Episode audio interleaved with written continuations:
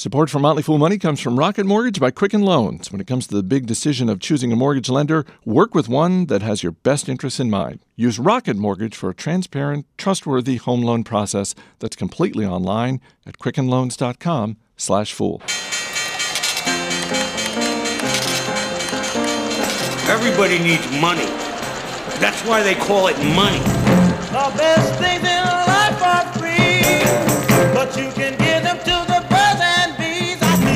From Fool Global Headquarters, this is Motley Fool Money. It's the Motley Fool Money Radio Show. I'm Chris Hill, and joining me in studio this week from Motley Fool Pro and Options, Jeff Fisher, and from Motley Fool Total Income, Ron Gross. Good to see you as always, gentlemen. How you doing? Hey, Chris. Doing something a little different this week. We're actually in Arizona for a Motley Fool investing conference. Uh, So we're taping, are? taping a little early. We're stepping back from the week's news and talking about a couple of sort of big picture topics. We will get into income investing in a little bit because this is a question we've been getting a lot more frequently here at the Fool.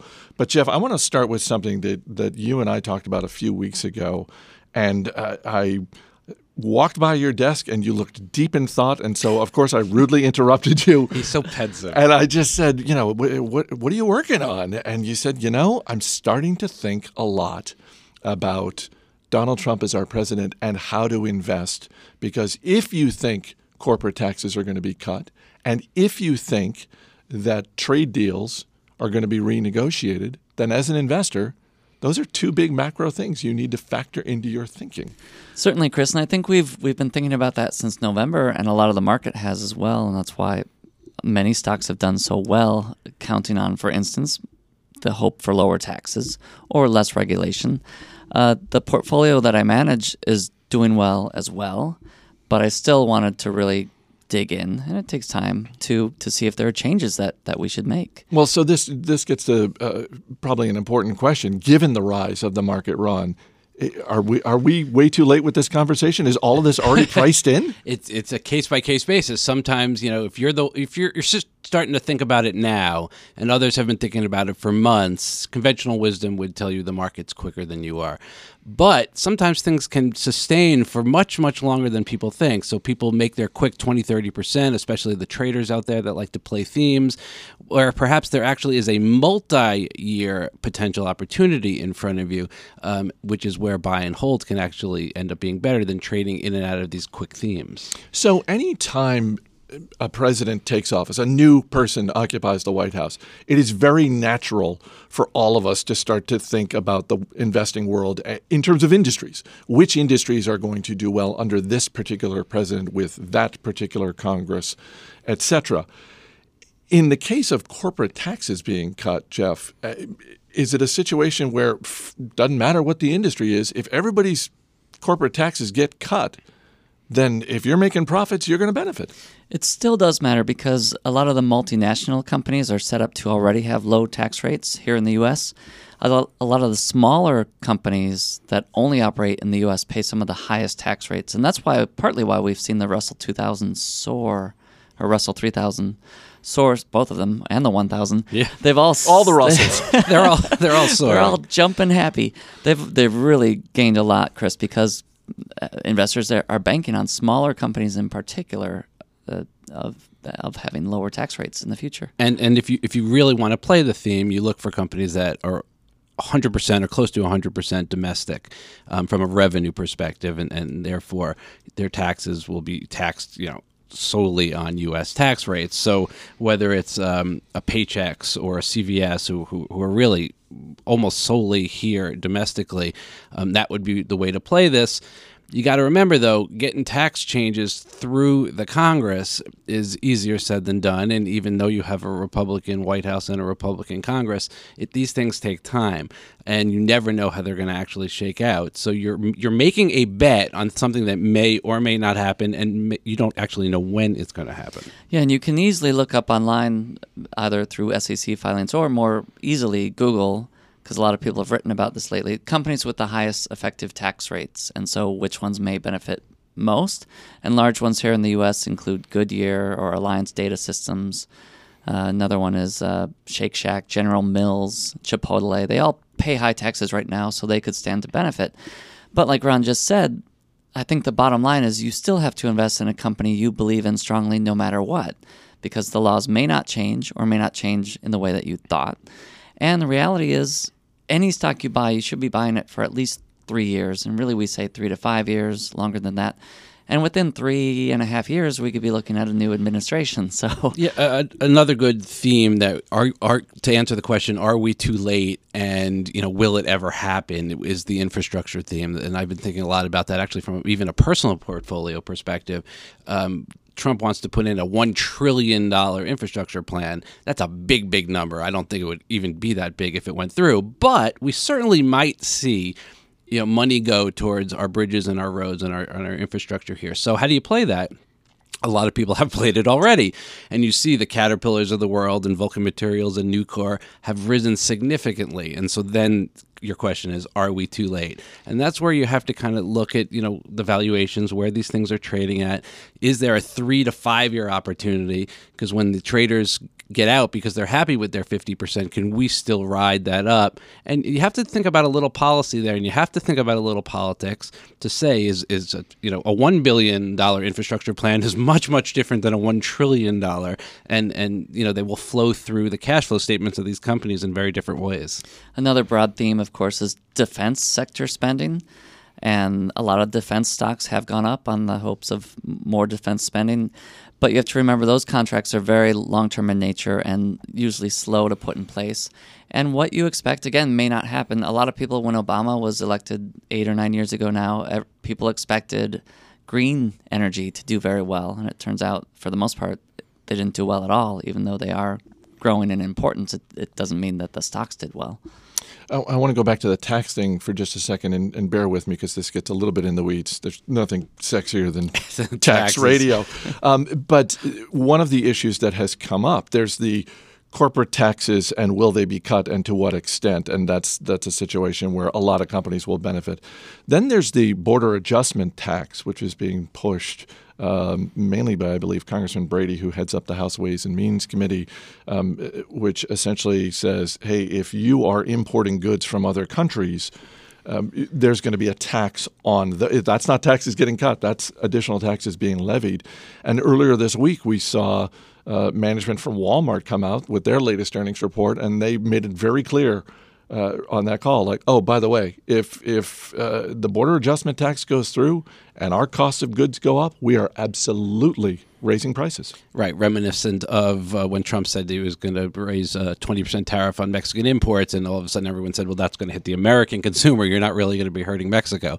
Same thing. The uh, con- American consumer will eventually end up paying for those kinds of things. And th- this is kind of like economics 101, and you would think it's kind of cut and dry, but nothing in economics ever is. You can plot it on a chart, and people still see things differently. Whether you know you have supply side economics, you have people who are more traditional, and and yet both think they're right. And there are arguments to be made, but I fall on the side of the fact that if if you raise prices, these companies are definitely going to pass it through to consumers, which ends up therefore being a tax on the consumer.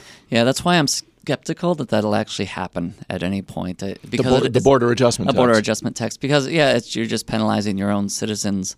It, but but it is it does make you. It reminds you how everything there's a yin and yang to everything. You do that expecting one thing, you're going to get the opposite. The same may be true to some degree with with oil and energy. Uh, the administration is saying we're sitting on trillions of dollars worth of oil and natural gas. We we need to pump that out and export it and this and that. Well, it's maybe worth trillions of dollars right now in the ground, but if you bring too much of it up and flood the market, the price goes down. There's there's no easy way to suddenly turn a commodity into into riches when that commodity is in abundant supply already. Yeah, I also think with the border adjustment tax, if you just look at the politics of it, when you consider huge retailers like Walmart, Home Depot, and Lowe's, I have to believe the um, even though they're all part of the same party, uh, the Republican senators in Arkansas, Georgia, and North Carolina might might not smile when it comes to the idea of a border adjustment tax. Um, before we go to the break, in terms of the CEOs, one of the things that we've seen over the last couple of months uh, with President Trump is a, a parade of CEOs going to meet with him. Um, some of them catching flack from from their own uh, in members or sort of either customers or in some cases uh, employees or people that they work with. I'm thinking primarily of Kevin Plank, the CEO of, of Under Armour, um, getting some flack from Under Armour endorsed athletes. Um, but then I think of, of Bob Iger.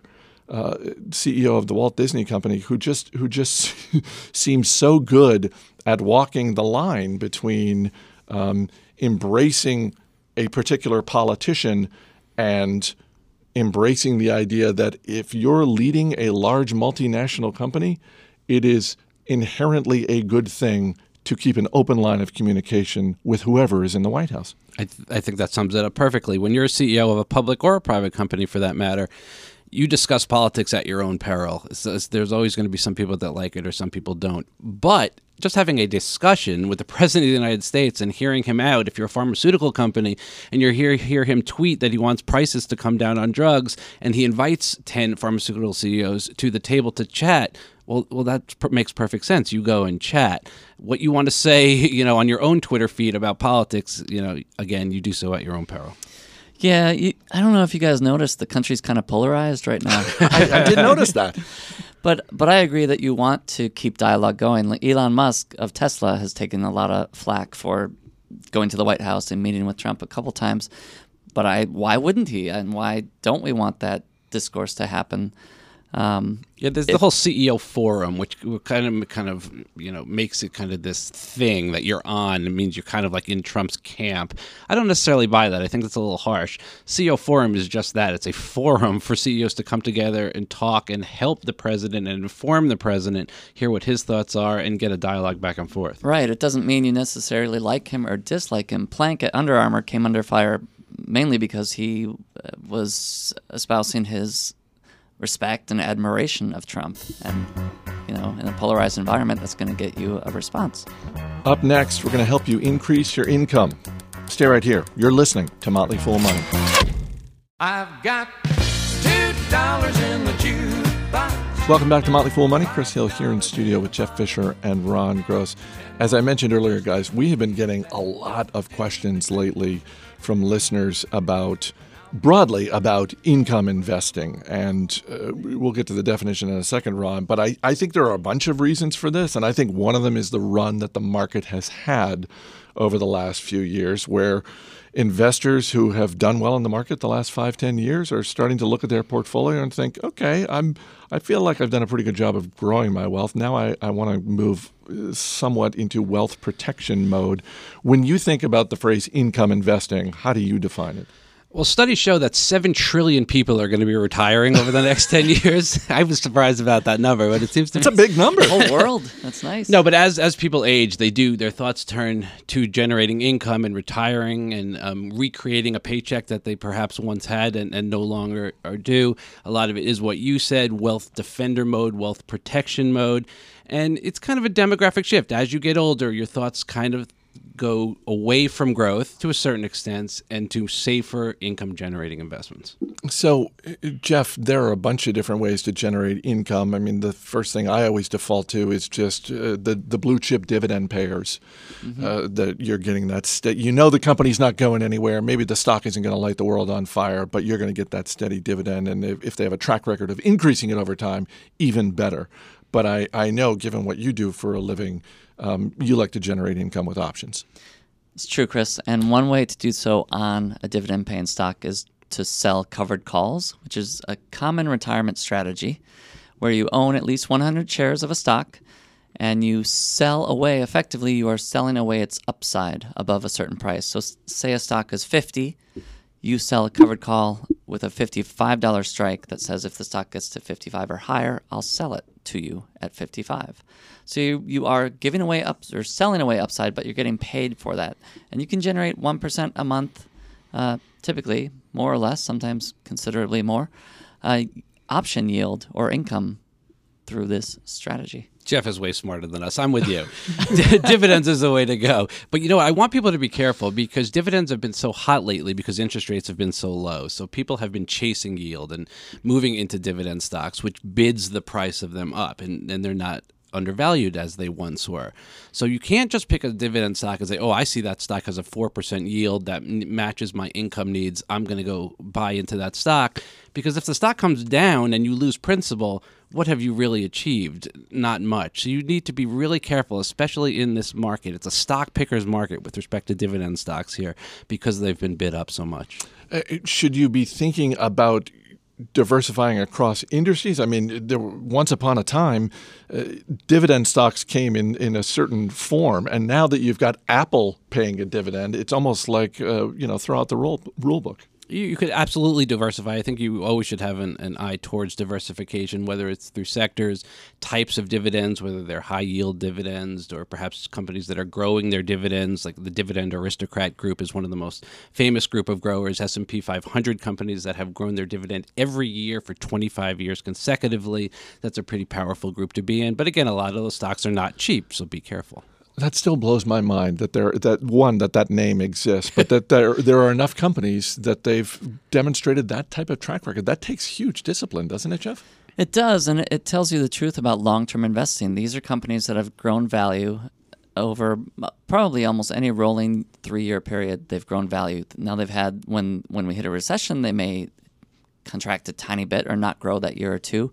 But if you're an investor who stays with it, they're going to keep growing the dividend, and overall they're going to grow value no matter what. But yeah, it's tough to be a, a Medtronic or a Coca Cola or any of these companies that grow or J and J grow their dividends year after year. But those that do are creating great value. Yeah, one other, other sector I think it's worth mentioning is real estate, specifically if you're investing in the stock market, real estate investment trusts, which by law have to pay out 90% of their profits as dividends. So you get some nice juicy yields there, plus you get to participate in the real estate market, which perhaps helps diversify your portfolio.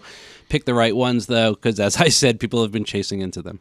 Uh, at the top of the show, Ron, I introduced you as being from Motley Fool Total Income, and I'm sure alert listeners' uh, ears perked up at that. Uh, this is actually a brand new service, and I think in part because we've been getting all these questions, and we are seeing this increased demand for this type of investing. Uh, for anyone interested, uh, give me a little uh, thumbnail sketch of Motley Fool Total Income. Yeah, as you say, people have been really asking for us to, you know, to help them generate income from their portfolios for whatever reason. It's often people that are either near or close to retirement, but it certainly doesn't have to be. So our new service, Total Income, helps you generate income from your portfolio, and we do it with stocks and dividends, as we spoke about, options, thanks to Jeff's help, bonds and bond um, f- uh, funds REITs, as I just mentioned, and REIT funds. So we go to real estate as well. Um, so we diversify out, give you the best ideas from across the full universe, and help you to generate income. Yeah, I like one way you've done it, Ron, is you've divided it into like growth stocks with dividends, and I think you call them safe.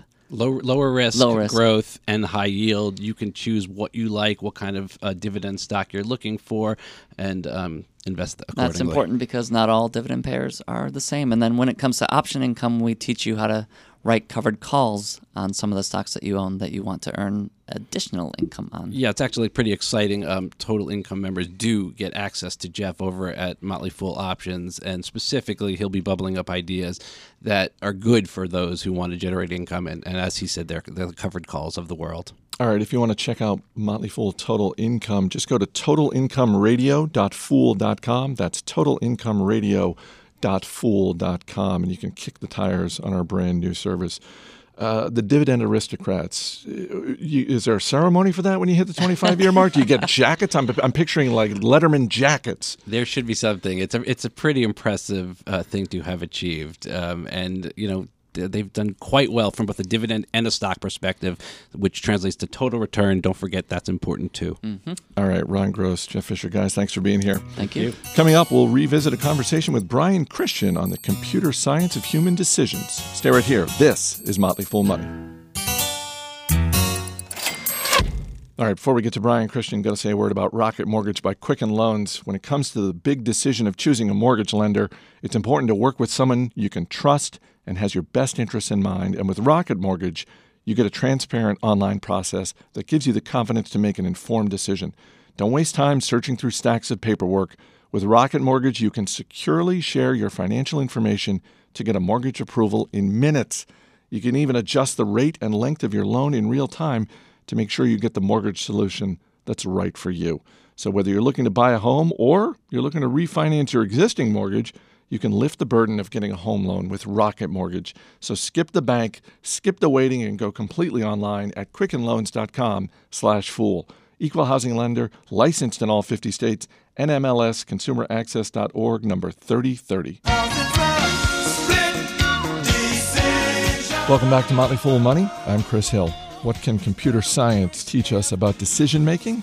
That is at the heart of the new book, Algorithms to Live By The Computer Science of Decisions. It is co authored by Brian Christian, who joins me now from San Francisco. Brian, thanks for being here. It's my pleasure. Thanks for having me.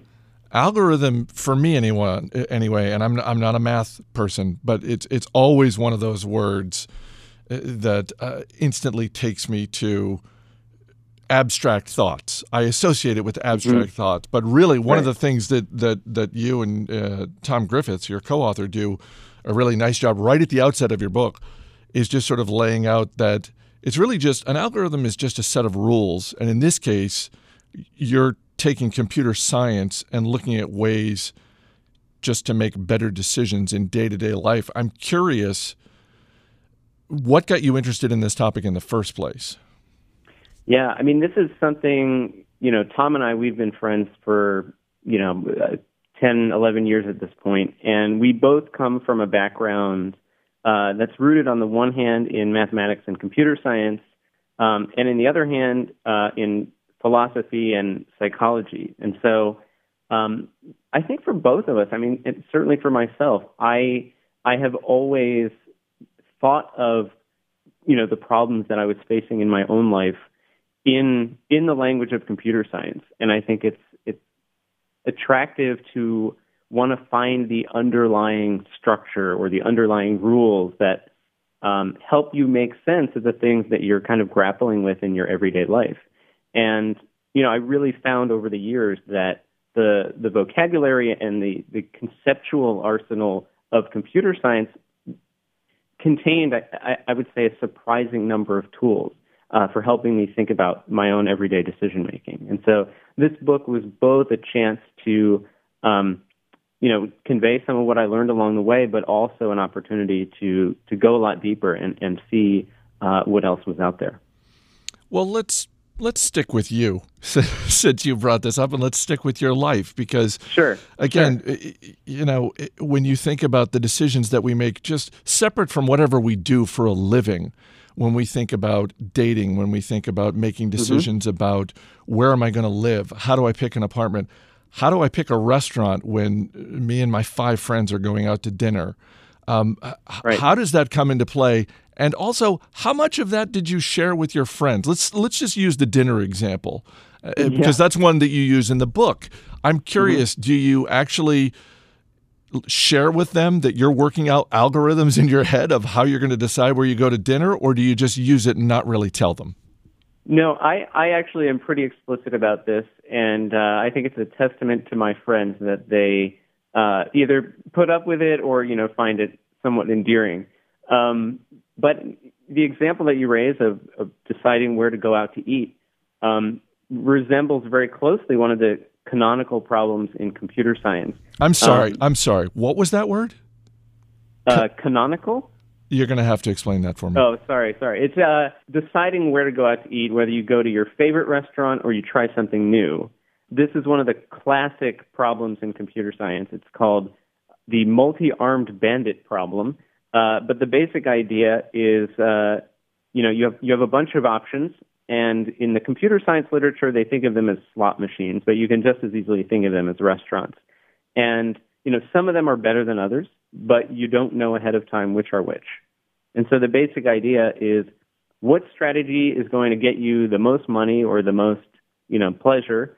Um, it's going to involve some combination of trying out different options, which in computer science is called exploring, or um, mixed with spending a certain amount of time just going to the places that you know and love, and you know you're going to have a good experience. And in computer science, this is known as exploiting. Um, so in, in regular English, to most people, the idea of exploitation has a very negative connotation, but to a computer scientist, it just means going with the thing that you know and love. And what we've learned specifically about this exploration exploitation trade off is that it all depends on how much time you feel you have left. And so in the restaurant example, you know, if you've just moved to a new city, the very first place you go on your first night in town is literally guaranteed to be the the greatest restaurant you've ever been to in that town. Um, and the second place you go to has a 50-50 chance of being the best restaurant you know in that town. Um, but as you stay longer, um, two things start to happen. One is the odds of a new restaurant being better than the best one you know about just go down the more you explore. Um, secondly, as you start to run out of time, you know, if you're if you're about to move out of town, let's say, um, well, then not only is it pretty unlikely that you're going to find a new restaurant that's better than your favorite, uh, but even if you do, you've run out of time to enjoy it. And so, for both of these reasons, the math tells us we should be basically on a kind of a, a trajectory from exploring more at the beginning of our time and exploiting more, spending more of our energy on the things that we know are good when we're at the end of our time. And that's something that you hit upon with uh, looking for a place to live. Um, this concept mm-hmm. of optimal stopping and just sort of how, if you're looking for a new apartment, how much time do you give yourself before you actually decide on a place? And the number you've come up with is 37%. Can you just can you help me understand how you arrived at that and what's so magical about 37%? Yeah, absolutely. This this is another one of these famous problems in the field. Um, so if you're looking for a place to live, um, whether buying a house or renting a place, there's a very specific problem that you run into, which is that um, you have a series of opportunities, but they come up kind of one at a time. You know, if you're in a big city, uh, you go to an open house and it's mobbed with other people that are trying to get that apartment. And you, you kind of have to decide on the spot. Do you just take the place in front of you and never know if there might have been a better option, you know, still out there? Uh, or do you walk away to keep exploring your options, but you lose the opportunity to have that place? You, you typically don't have enough time to change your mind and, and get it back. And so there's this classic tension between um, wanting to look at enough places to feel like you can set a meaningful standard, but not wanting to spend so much of your time just kind of gathering information that you miss out on your best opportunity. And I think this is a tension that, that we can all relate to uh, in a lot of areas of our life. Um, and there's this famous result, which is that you should spend exactly 37% of your time non committally exploring your options and after that point, be prepared to immediately commit to the first thing you see that's better than what you saw in that first 37%. And this does not guarantee that you will always walk away with uh, the best option that you possibly could have, but what it does give you is the best chance. Uh, and so that's something that, that I think is rather comforting when we find ourselves in that situation of even if we didn't get, uh, even if things didn't go our way, uh, we can rest easy knowing that we at least followed the best procedure and followed the best kind of decision making process. Non committally exploring your options is one thing when you are apartment hunting. What about when you're dating? Yeah, uh, many many people over the years have referred to uh, the optimal stopping problem as an analogy for for dating, where you know you're dating someone and you inevitably have a decision to make about you know, do you do you commit to that person? Do you go all in and, and never know who else might have been out there? Um, or do you walk away to you know you break up with them to to date other people, but maybe uh, maybe you have a change of heart later, but it's too late. They're with somebody else. And so there is a, a sense in which you know you can think of our you know the our our typical dating life, our typical love life as an optimal stopping problem. Um, and in fact, in the book, we give some cautionary tales uh, of famous mathematicians and computer scientists who have applied uh, the 37% rule directly to their love lives, um, occasionally with disastrous results, I, I, I should say. Um, and so, you know, that that's an opportunity to look a little bit more deeply at the problem and say, you know, what what are the mathematical assumptions being made uh, to arrive at this 37% rule, and what are the ways that they do or don't uh, map to everyday life. And in some cases, there's um, there are ways that we can adjust the strategy to try to take some of that real world complexity into account. Although, let's face it, if you're using the phrase optimal stopping challenge in your romantic life, you're you're setting yourself up for disaster as it is. Um, I think it's probably ill-advised, uh, you know, to to approach your romantic life in a purely by the numbers way. Um, you know, we we give the example in the book of the Carnegie Mellon professor of operations research, Michael Trick, who, when he was a graduate student, had this epiphany of, oh my God, you know, my, my love life is basically an optimal stopping problem. and so he calculates, okay, you know, I'm, I'm hoping to find my partner somewhere between ages 18 and 40. Uh, what's 37% of that interval? Oh, it's 26.1 years old.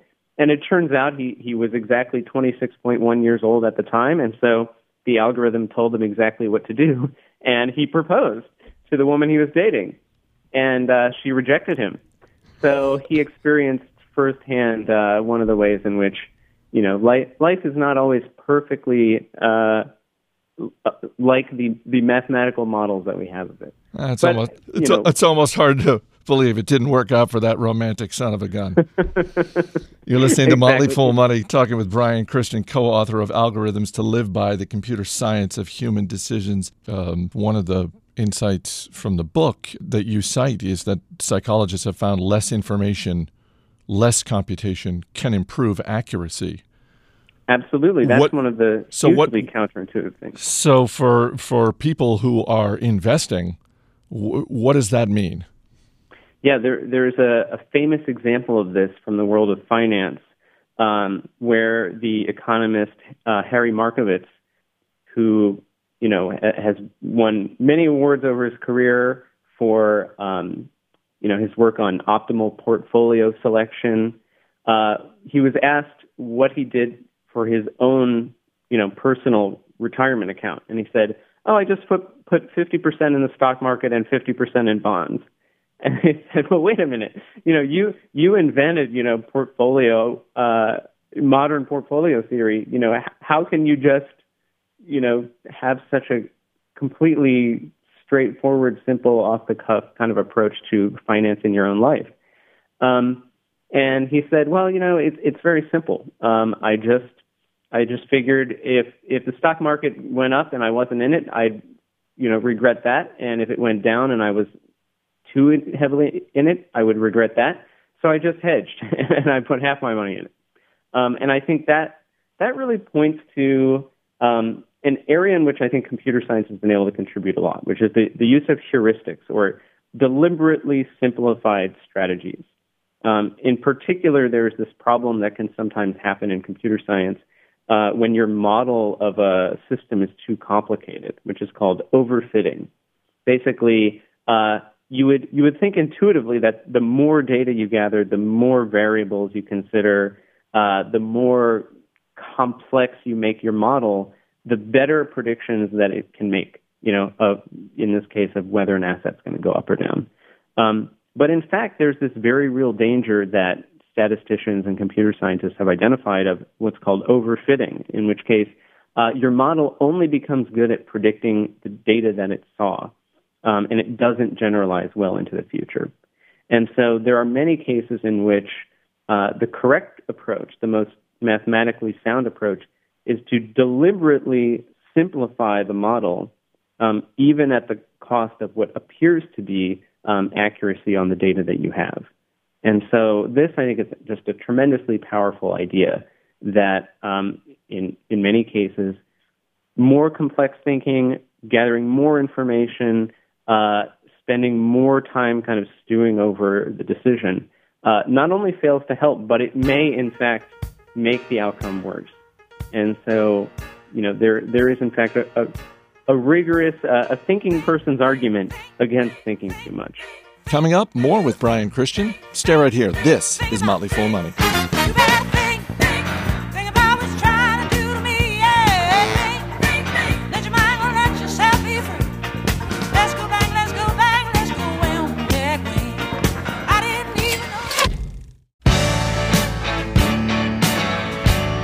Welcome back to Motley Fool Money. Chris Hill here in studio talking with Brian Christian about his book, Algorithms to Live By The Computer Science of Human Decisions.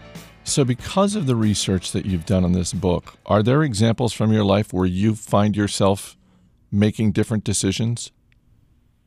Yeah, I do. I, I think, um, you know, to, to go back to the restaurant uh, example, one of the key principles, like we were saying earlier, is thinking about how much time you have left that your strategy towards trying new things or just going with your favorites um, should really hinge on whether you feel you're at the beginning or end of your time period.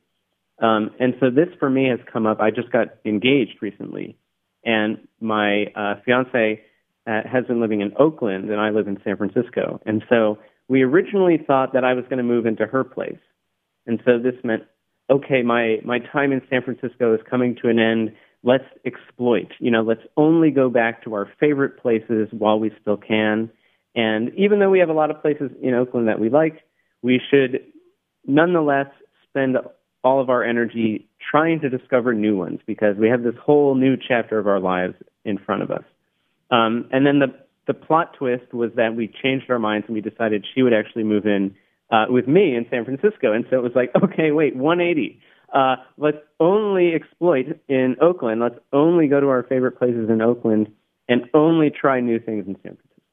And so, you know, that that is a case where um, having having the language of the explore exploit trade off and having a sense of just just at the broadest level that the strategy depends on kind of how much time you have um, gave us a way of thinking about the problem and, and a way of thinking, I, I think, just more more clearly and more precisely uh, than we would have, you know, just just left to our intuitions. So that that to me is an example of just being able to leverage some of those insights and, and apply them even just in these daily examples of things that don't seem like the kind of things where computer science would have something to say, but it really does.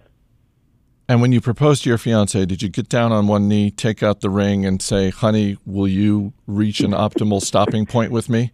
You know, she she claims, and I do not remember saying this, but it is possible. She claims that uh, shortly after we met, I, you know, because I was working on this book and I was researching it, and I explained to her that, you know, 37% of the uh, average American male lifespan is 27.8 or 9 years old and we met when I was 28 and so she she remembers this very clearly I said something to the effect of like well you know you know what that means which is if if this really works then I'm all in um and you know fortunately it did work and and I did propose to her but for her it's kind of uh it's tied to this cute story from the very beginning when we met, which of course I don't remember, but it sounds like something I would say.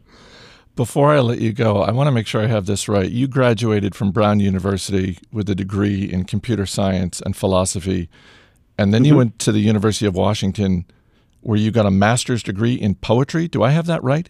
That is correct. Yeah, that that is classic traditional that, path. I was going to say that is a pretty uncommon set of degrees. Uh, so my first question is: Are most people as surprised as I am when they hear that about you? Uh, yeah, yeah certainly um, I raised a few eyebrows, you know, at, at, at family gatherings and so forth when I announced that I was going from the computer science program uh, to do a master's of fine arts in creative writing. But at the time, I was just following the things that interested me and excited me, and I, I don't think I quite realized um, how interrelated those areas would turn out to be. So it's it's cool looking backwards and, and realizing that I, I really was able to connect the dots. Brian Christian's book is Algorithms to Live By The Computer Science of Human Decisions. As always, people on the program may have interest in the stocks they talk about, and the Motley Fool may have formal recommendations for or against. So don't buy or sell stocks based solely on what you hear. You can check out past episodes of Motley Fool Money by going to podcasts.fool.com. Earlier in the show, we talked about income stocks, but if you're interested in growth stocks, you can go to the Podcast Center and check out David Gardner's investing service, Rule Breakers. The latest issue is out with two new stock recommendations from David and his analyst team. And you can kick the tires on Rule Breakers by going to podcast.fool.com. That's going to do it for this week's edition of Motley Fool Money. Our engineer is Steve Broido. Our producer is Matt Greer. I'm Chris Hill. Thanks for listening, and we'll see you next week.